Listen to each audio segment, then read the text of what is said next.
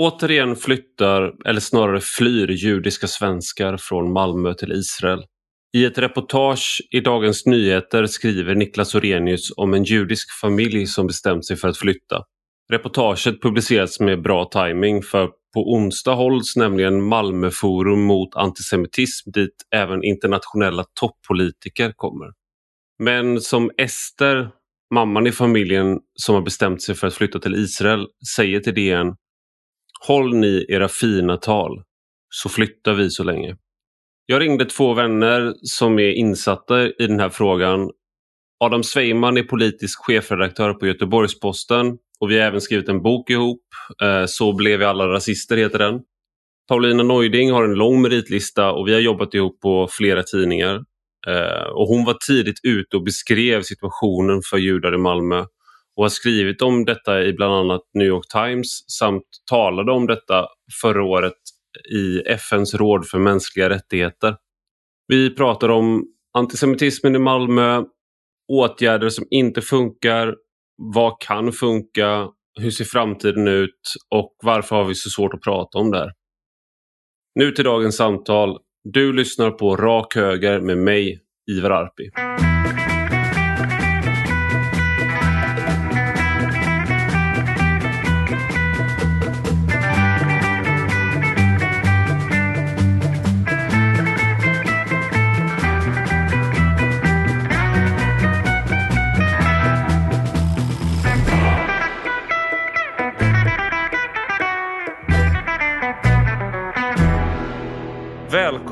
Adam Sveiman och Paulina Neuding till Rak Höger. Tack så mycket Ivar. Tackar. Ja, vi samlas här idag för att prata om väldigt allvarliga saker. Men eh, ni är ju mina vänner också. Men vi ska vara allvarliga nu eh, för att det handlar om eh, Niklas Orenius har i Dagens Nyheter skrivit ett, ett av sina eh, sådana där reportage som är väldigt bra. Eh, och på onsdag så har Malmöforum, det hålls Malmöforum mot antisemitism. Eh, och det kommer internationella politiker på hög nivå. Men då har Niklas Orenius träffat en judisk Malmöfamilj som planerar att lämna staden. Jag tänkte att vi skulle prata om, om det här med antisemitismen i Malmö, antisemitismen i Sverige. Och jag tänkte, ett av citaten som de lyfter fram redan i ingressen är det här från Ester då som är eh, mamman i familjen. Hon säger så här. Håll ni era fina tal så flyttar vi så länge. Jag tänkte om någon av er ville liksom bara kort eh, redogöra för alltså, vad, vad ni tänker när ni läste det här reportaget och vad, vad, eh, vad är reflektionen? För det här är inte det första reportaget från Malmö. Nej, alltså det som är uppenbart är att Malmö har ju haft de här problemen vi, vi har skrivit om dem i åtminstone ett decennium. Eh, och eh, inte mycket har förändrats. Inte mycket har förändrats till det bättre. Det har eh, gjorts väldigt mycket både från civilsamhället och delvis också politiskt. Men eh, Malmö bevisar ju också att det är väldigt svårt att ändra på en sån här situation när den väl har uppstått. Mm. Och Niklas Orenius reportage bekräftar ju det. Att situationen är precis så här illa. Håll ni era tal så flyttar vi så länge. Mm. Vad tänker du Adam? Ja, det är att, att under alla de här åren som det här har pågått och det har inte saknats eh, inblickar i vardagslivet för judar i Malmö.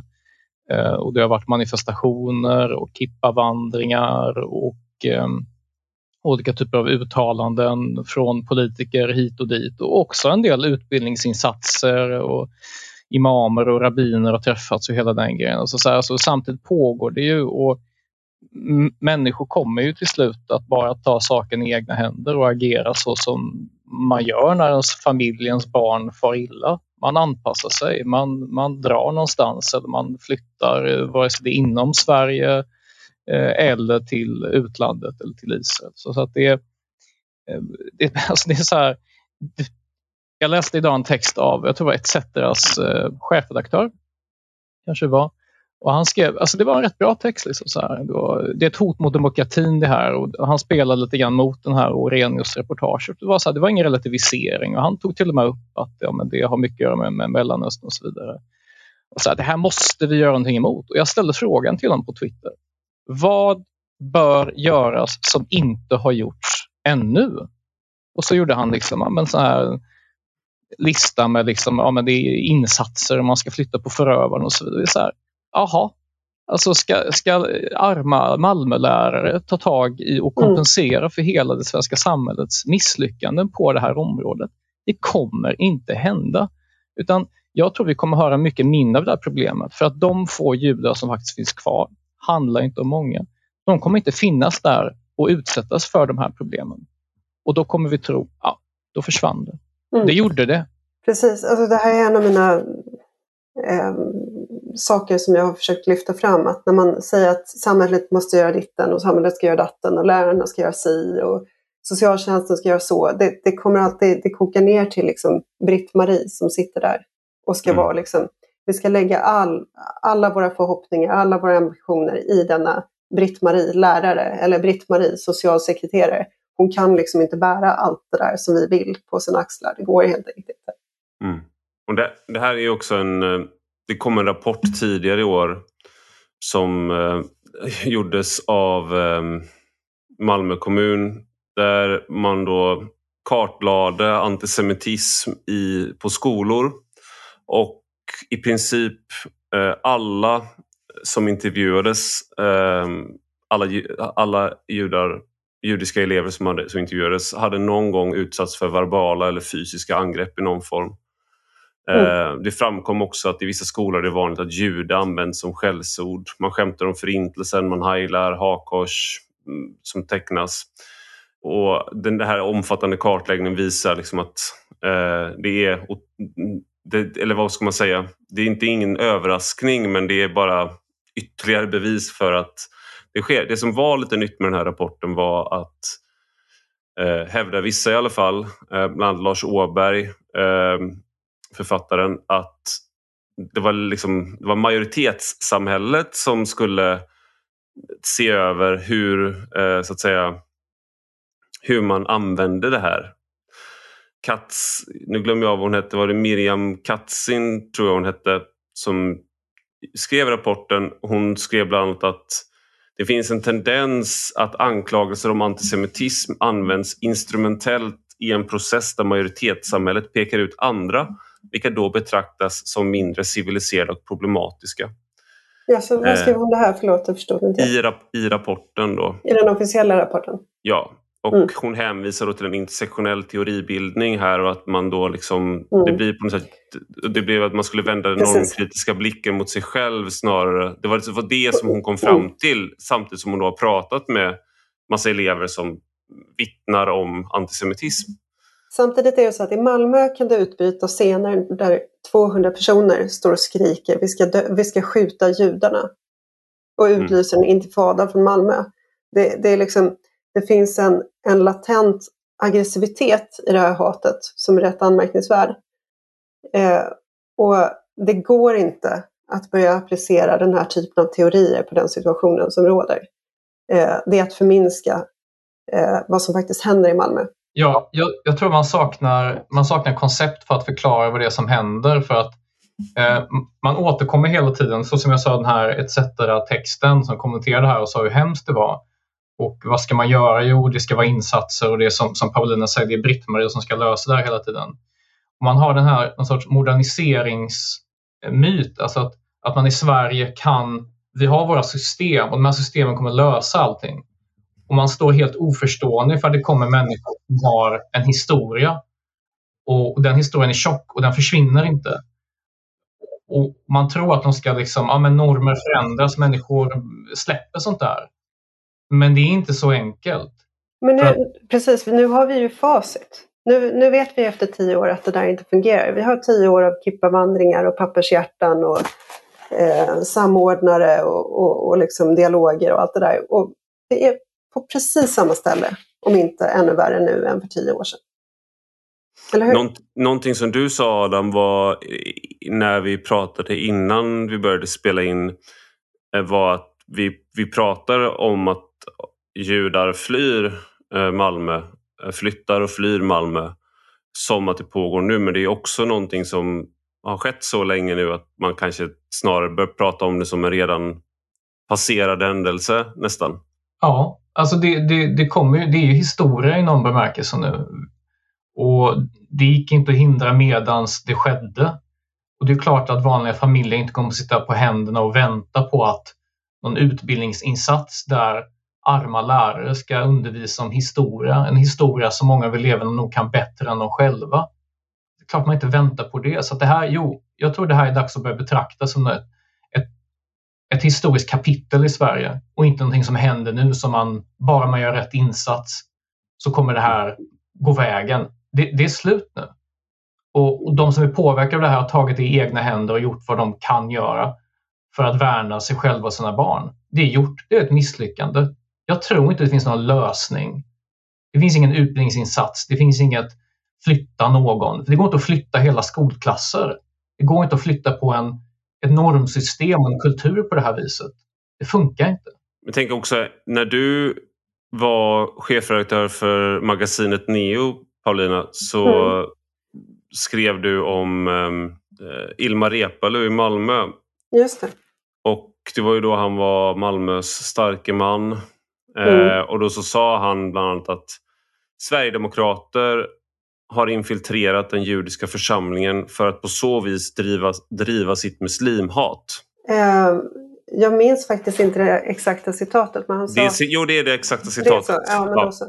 Eh, jo, det, det, är sant. Jag intervjuade honom. Jag gjorde en lång intervju om Malmö och så sa han det att eh, den judiska eh, församlingen var, eh, faktum var att den var infiltrerad av Sverigedemokrater. Så att han, fortsatte med det här relativiserandet och förminskandet av det som pågick. Han ville ständigt koppla det till Mellanöstern och det var, på något sätt så, så började det och slutade ändå med, med judarna själva. Mm. Um, vad, vad fick du för reaktioner då när du, när du lyfte fram det? Det var väldigt blandat. Först så var det liksom några veckor av att det här var så, um, så upprörande det han hade sagt. Men sen så såg jag hur liksom fokus skiftade om till mig och eh, så blev jag anklagad då för att vara främlingsfientlig för att jag hade sagt som det var om var det här hatet kom ifrån. Det var ju mycket, mycket mer kontroversiellt då på den tiden än vad det är nu. Mm. Så att, att säga rakt ut att det kommer från Malmös, ehm, eh, den delen av befolkningen som har sina rötter i Nordafrika, med, Mellanöstern med de problem som finns där med antisemitism och som man tar med sig och så vidare. Mm att säga det rakt ut det var fruktansvärt kontroversiellt. Mm. Eh, och det var så mycket enklare att liksom rikta om fokus till den här enskilda borgerliga journalisten eh, än att prata om det här problemet på allvar. Och sen så kom ju de här stora manifestationerna med allt vad de innebar och så, så, så blev liksom judehatet skulle göras om till någon slags good news story. Vi skulle få liksom, det där är ganska komplext, jag vet inte vad du tycker om det här med kippavandringarna Adam, men, men det finns liksom flera nivåer där. Dels så fanns det eh, ett civilsamhälle som började engagera sig, som tyckte att det var det började egentligen med judar som gick i kippa judiska symboler efter sabbatsgudstjänsten. De promenerade några stycken genom Malmö och de var väldigt ensamma. Jag tror att Per Svensson var liksom den enda icke-juden som slöt upp. Och sen så eh, gick Sofia Nerbrandt som var min företrädare som chefredaktör för Neo och liksom drog igång stora kippa-manifestationer, vilket var en väldigt fin sak från civilsamhällets sida.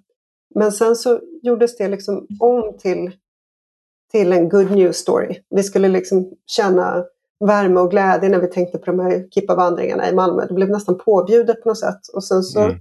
blev det från det här horisontella, liksom civilsamhället som visar solidaritet, så blev det någonting vertikalt också. Politiker började liksom gå de här kippavandringarna och det blev ett sätt att liksom köpa sig fri från ansvar på, ett sätt som jag tyckte var rätt eh, försåtligt faktiskt.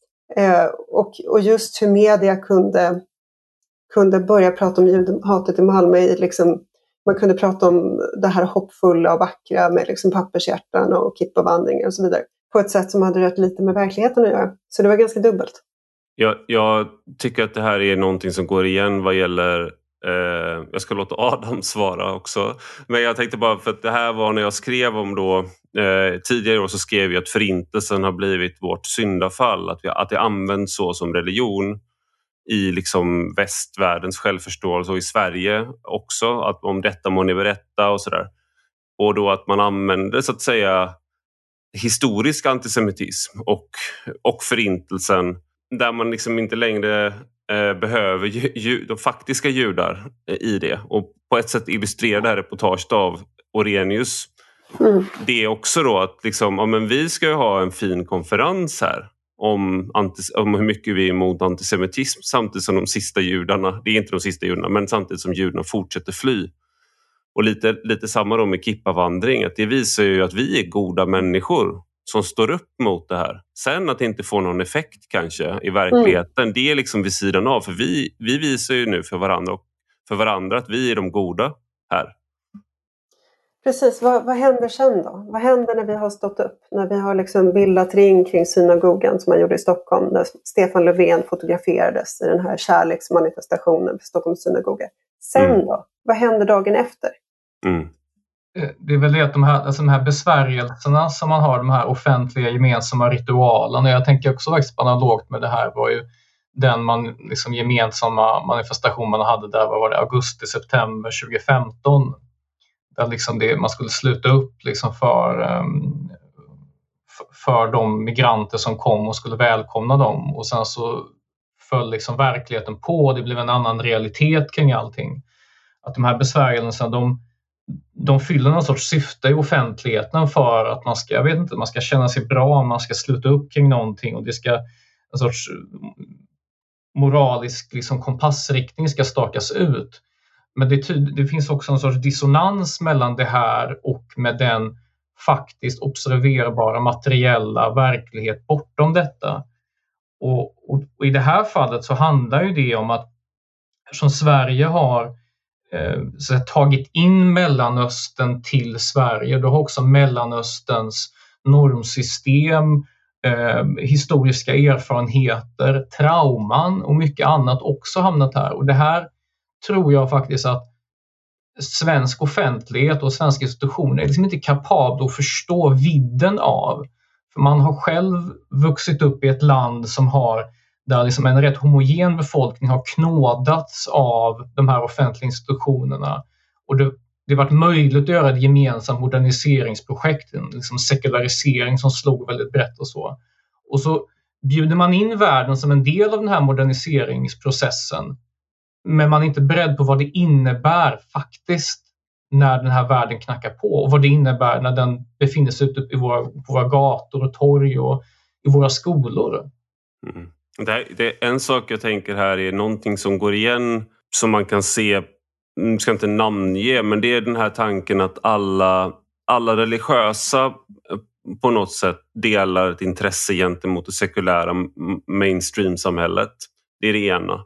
Och sen också att alla minoriteter delar, har en intressegemenskap gentemot majoritetssamhället. Så att I den här artikeln så är Eh, jag tror att det är också det som går igen i den här rapporten från Malmö stad som eh, Miriam Katzin skrev att man använder liksom en maktanalys här. Att vi, vi, får, vi får absolut inte använda antisemitismen i Malmö som kommer främst från invandrare med rötter i Mellanöstern och Nordafrika eh, så att det blir, det blir det man kallar för islamofobi.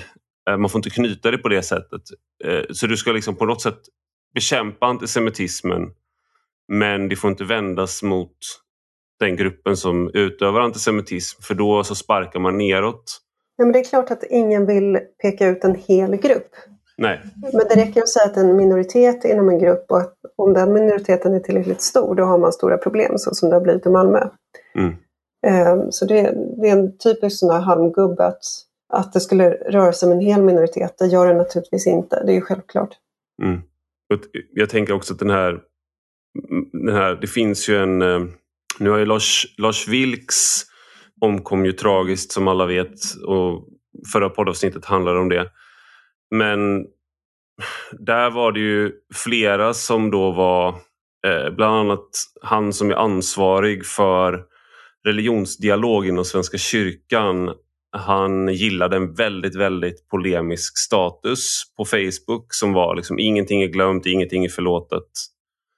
Eh, och det finns en sån här eh, som man ska förena, alltså det, det, känns som att det återkommer i vissa så här yttringar ibland från vissa judiska organisationer, kristna organisationer där man då är väldigt, väldigt mån om att absolut inte eh, så att säga peka ut eh, eller generalisera. Det här var också när jag, när jag delade Niklas Orenius eh, text så kommer jag inte ihåg om jag skrev någon kommentar till det. Men eh, han tyckte i alla fall, det blev en diskussion i alla fall där han sa liksom att man får inte kollektivisera eh, och man får inte liksom minoriteter sådär. Men då hade han precis själv använt att man får inte spela ut minoriteter mot minoriteter eller något sånt där. Så han pratade om kollektiv men, är, men du får bara prata om kollektiv så att säga när det är positivt. Men, ja, när, det, så, fort någon, mm. så fort ett kollektiv, när det är individer i ett kollektiv, då blir det för kollektiviserande och sådär. Ja men precis, men man, då pratar man liksom avsiktligt om att instrumentalisera eller använda. Och det är ju inte det det är frågan om här. Alltså, ta Uppdrag granskningsreportage när man skickar in två journalister i Rosengård med kippa och davidsstjärna. Mm. Det som hände då var att hela, eller ja, hela kan man ju inte säga, men stora delar av bostadsområdet gick samman för att kasta ut de här två, vad man då uppfattade som judarna. Det gick sms-kedjor genom området, människor uppmanades att kasta ägg från fönstren. Så det var liksom en kollektiv utkastning av de här två personerna. Mm. Och det är helt sensationellt, alltså att människor ur en viss minoritet inte kan sätta sin fot i ett svenskt bostadsområde på grund av rasismen mot den minoriteten. Visa mm. mig det någon annanstans. Eh, mm. Men Lars Vilks hade förmodligen inte heller fått ett varmt välkomnande i det bostadsområdet. Och förmodligen inte Mona Walter heller. Och inte brandmän heller. Alltså, Nej. Jag tycker att det är fel att säga att det finns liksom ett minoritetsintresse där minoriteter ska gå samman eh, mot då en, eh, vad man ser som en eh, närmast förtryckande svensk majoritet. Jag tycker att det är ett felaktigt narrativ. Ehm, och, och, när det händer en sån här sensationell sak, de här 200 personerna som står och skriker vi ska skjuta judarna, eller att judar inte kan sätta sin fot i ett bostadsområde. Var är reaktionerna någonstans? Hur hade det varit om situationen hade varit ja, om det hade varit ett majoritetssvenskt bostadsområde och någon som var svart till exempel, som inte kunde sätta sin fot där därför att människor blir så aggressiva. Det går ju inte mm. att föreställa sig, lyckligtvis. Är, är det inte så att vi, vi har i svensk offentlighet en så, en så djupt sittande överideologi om hur vissa fenomen verkligen ska förstås, hur de ska inordnas i en strukturell maktpyramid och det här sitter så hårt att jag tror vissa nog inte ens är medvetna om att de aktivt utövar den här ideologin genom att alltid inordna det. Att, ja, är det en, är det en, en, en minoritet som eh, är utsatt för, för eh, förtryck eller man misstänker att så sker, i det här fallet då eh, människor med bakgrund i Mellanöstern, då måste vi akta oss för hur vi beskriver fenomen inom den här gruppen så att det inte utnyttjas på fel sätt. Alltså vi har inget problem att beskriva etniska och religiösa konflikter i andra länder. När man ser ett reportage från en del av världen så har vi den här gruppen och så har de stridit länge mot de här och det beror på det här och det är ett långt gången fiendeskap som beror på det här. Det är inga problem att beskriva andra delar av världen. Men vi har väldigt svårt att beskriva det när det faktiskt sker i Sverige. Och det gäller inte bara när judar utsätts för för glåpord och hot och våld från, från, eh, från den här liksom, företrädesvis arabiskt dominerade gruppen utan även när det sker konflikter mellan kristna och muslimer från Mellanöstern. Eh, mm. Man har väldigt svårt att hantera vad det här är för att maktperspektivet som är integralt i den här överideologin, det är så himla inhamrat att det är enbart majoritetsbefolkningen som egentligen kan vara förtryckare. Och det här, mm. genom, det här genomsyrar den här rapporten från, från, som Katzin gjorde. Att man försöker hela tiden förskjuta det här till att ja, men det är ju ändå någon sorts högerextrem världsbild och så vidare. Och det är klart, det ska man inte förneka att det finns antisemiter som tillhör majoritetsbefolkningen. Men de är inte i så stor andel befolkningen att de utgör ett fysiskt existentiellt hot mot judar.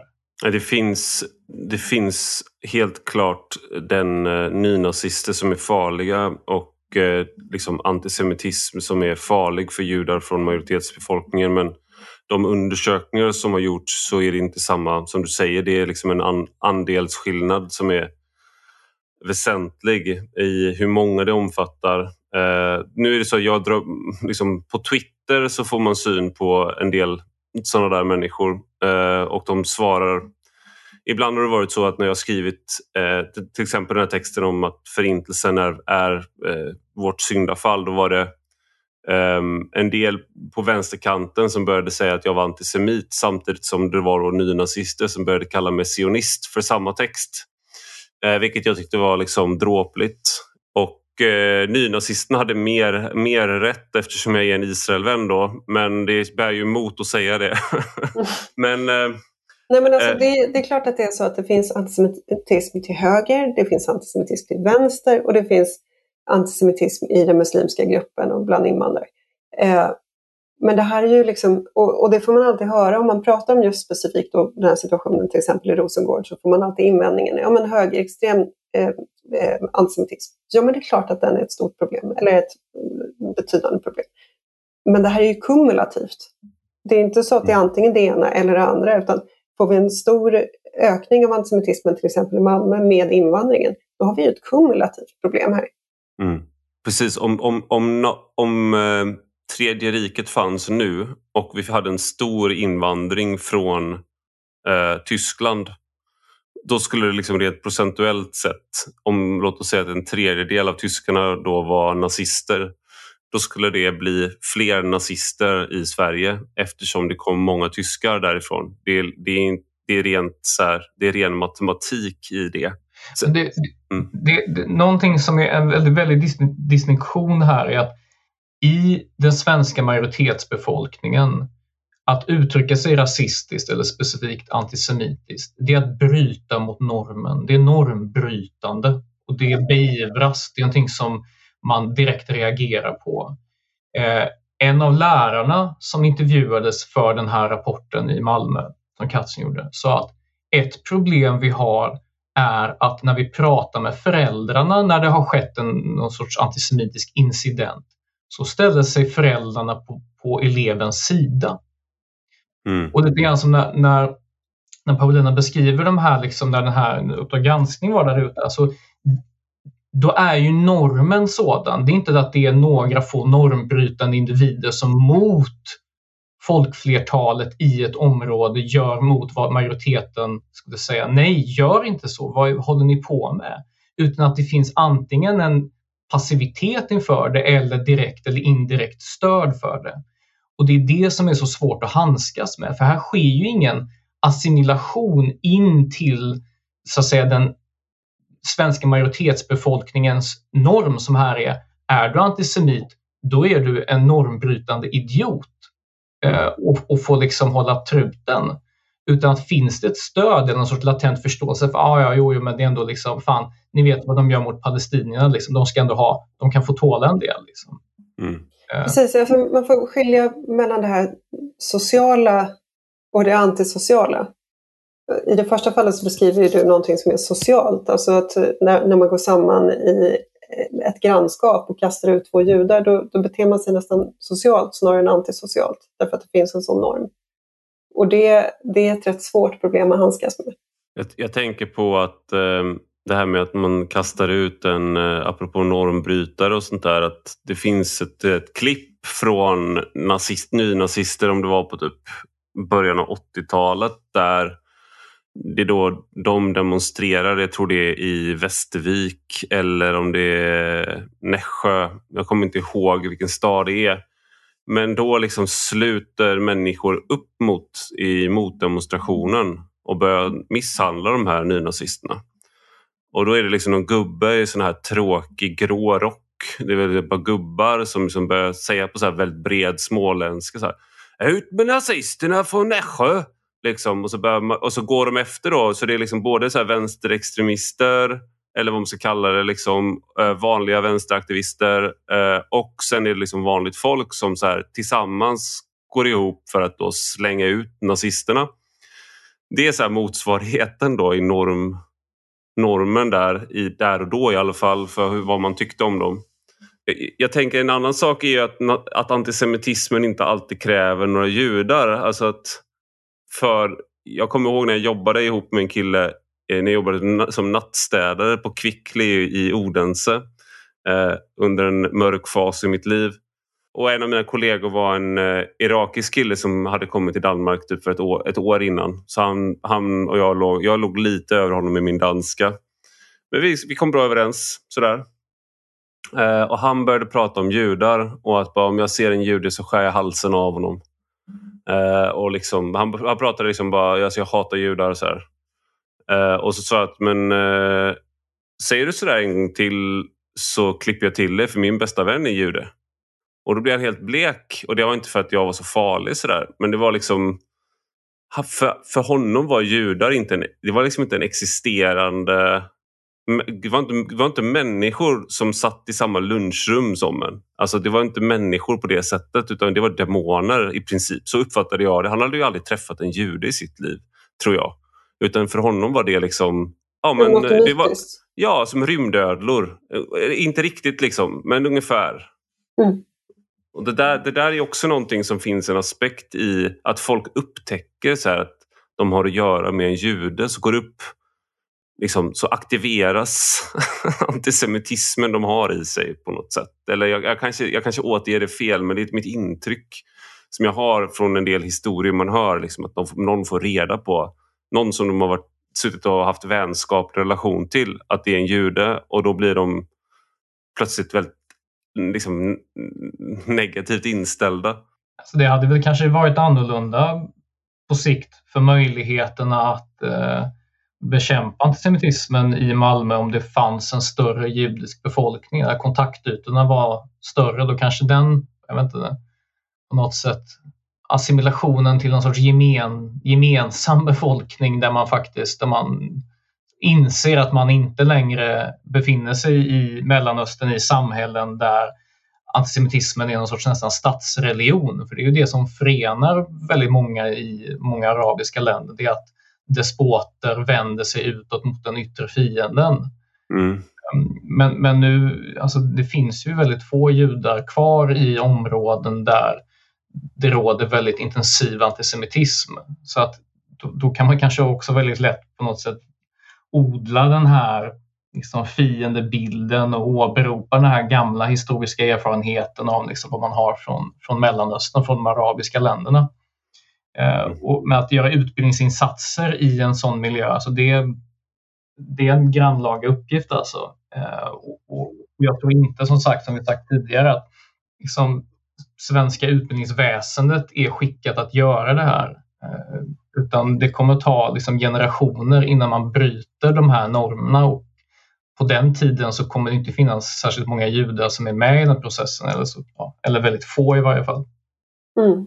Och sen så är det svårt att hitta metoder för att göra det. Alltså nu är det man försöker fokusera på förintelsen och berätta och att överlevande kommer till skolor och berättar. Och ett kommande förintelsemuseum ska ju ha den funktionen också, att skolklasser ska komma dit och sådär. Men jag har svårt att, att se liksom hur man kan använda bilder från förintelsen till exempel för att få en fnissande högstadieklass att känna empati. Jag, jag tycker att den är, det är direkt cyniskt att och för, för mig är det stötande. För mig är det stötande att visa upp de här bilderna och säga att titta på oss, titta vad vi har varit igenom. Nej, oss kan ni väl inte vara dumma mot.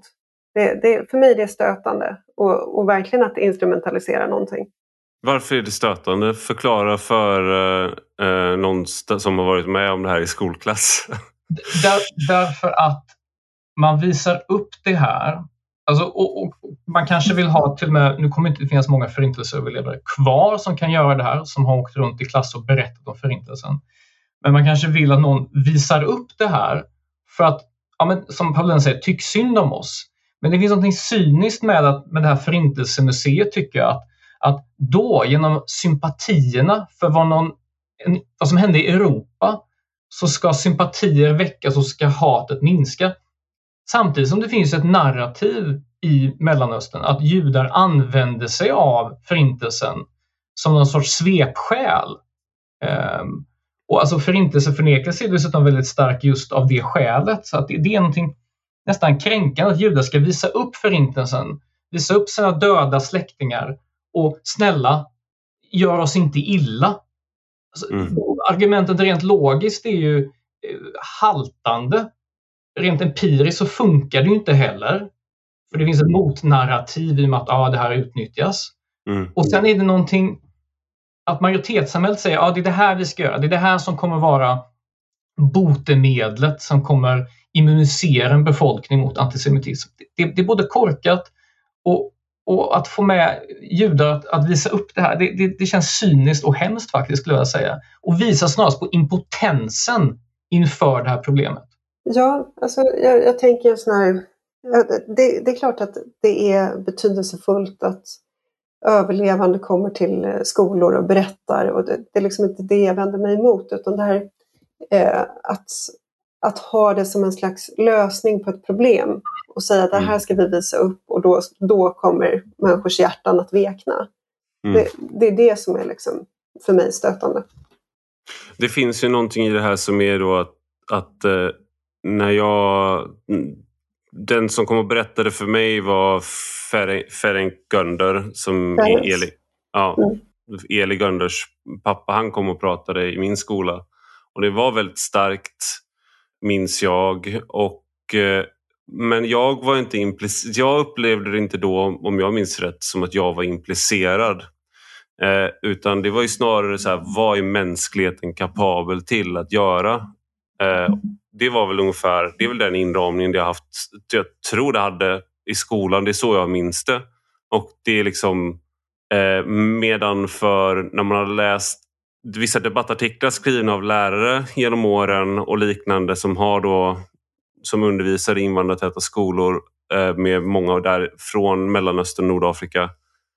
Då är det ju den här att de upplever sig att eh, Israel är en sån kränkning av, det, av dem att då blir förintelsen som ett slags åsiktsförtryck av dem. Det är deras lidande som är det stora lidandet Eh, och palestiniernas lidande som är det stora lidandet. Och sen kräver ni av oss att förtryckaren och förövaren, att vi ska tycka synd om, om dem. När det är, liksom, det är, tvärt, det är tvärtom här. Och då blir ju den här utbildningsinsatsen blir, kan ju säkert leda till sin motsats, tänker jag, när det är liksom en aktiv konflikt i, i, i deras ögon. Mm. Ja, det, bland annat därför så tror jag inte att det är effektivt helt enkelt. Men vi, vi gör så mycket, eller det gör så mycket, som det inte finns skäl att tro att det skulle vara effektivt. Men man gör det därför att det är, det är någonting som det är fint att föreslå och det är fint att göra. Och det är fint återigen med dessa pappershjärtar och kärlekskedjor runt synagogor, eh, synagogor och allt möjligt. Det, eh, men sen så finns det lite skäl att tro att det faktiskt fungerar.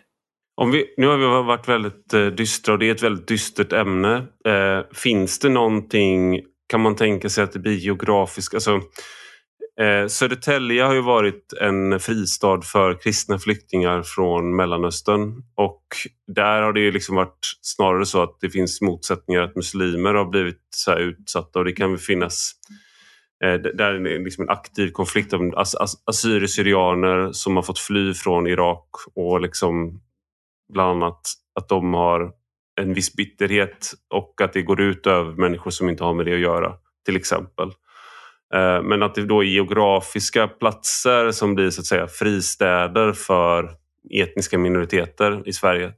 Kan man se någonting liknande ske liksom för judar? Man, eller kommer, man, kommer det bli så som det är i Malmö?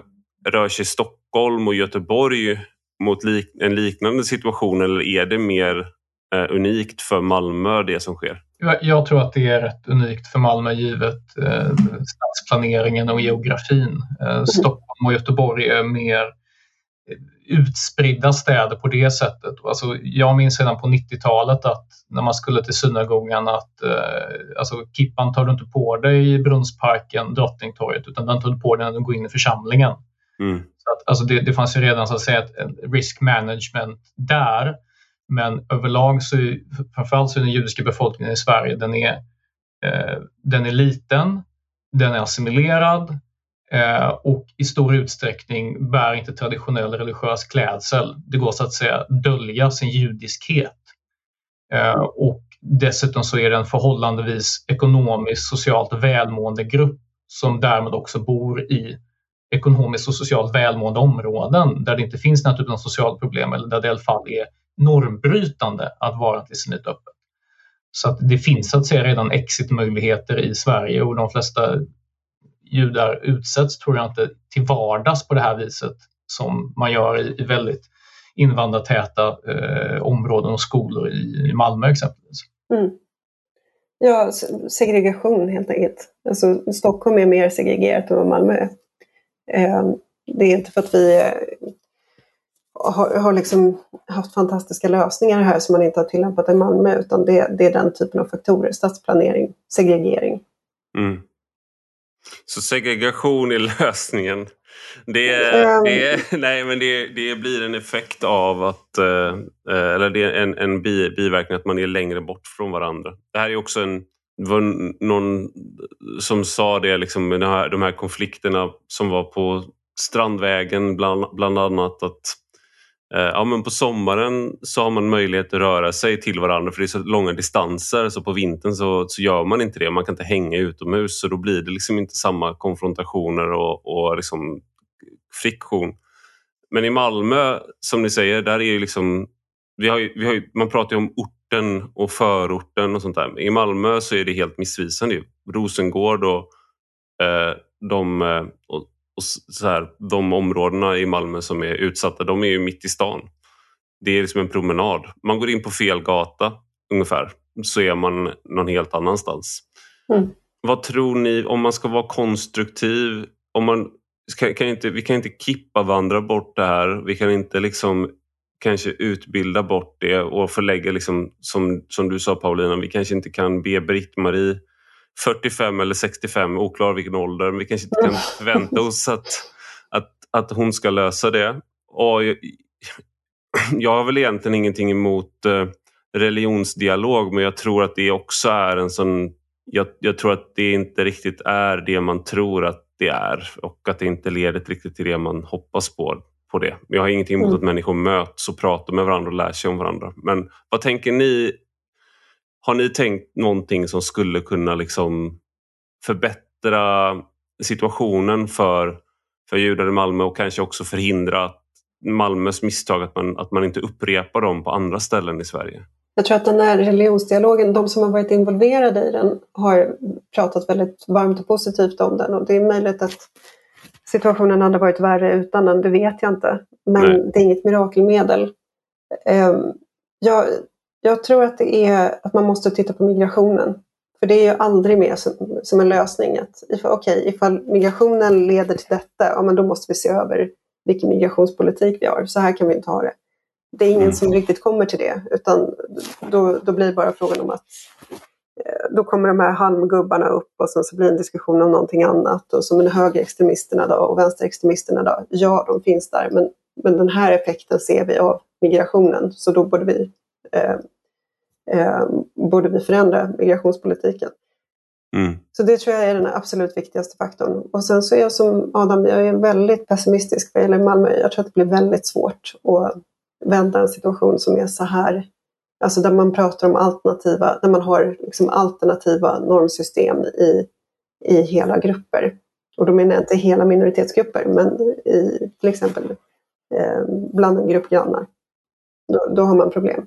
Alltså det, det sker ju någonting när eh, grupper som är minoriteter i ett land eh, blir majoritet i vissa områden.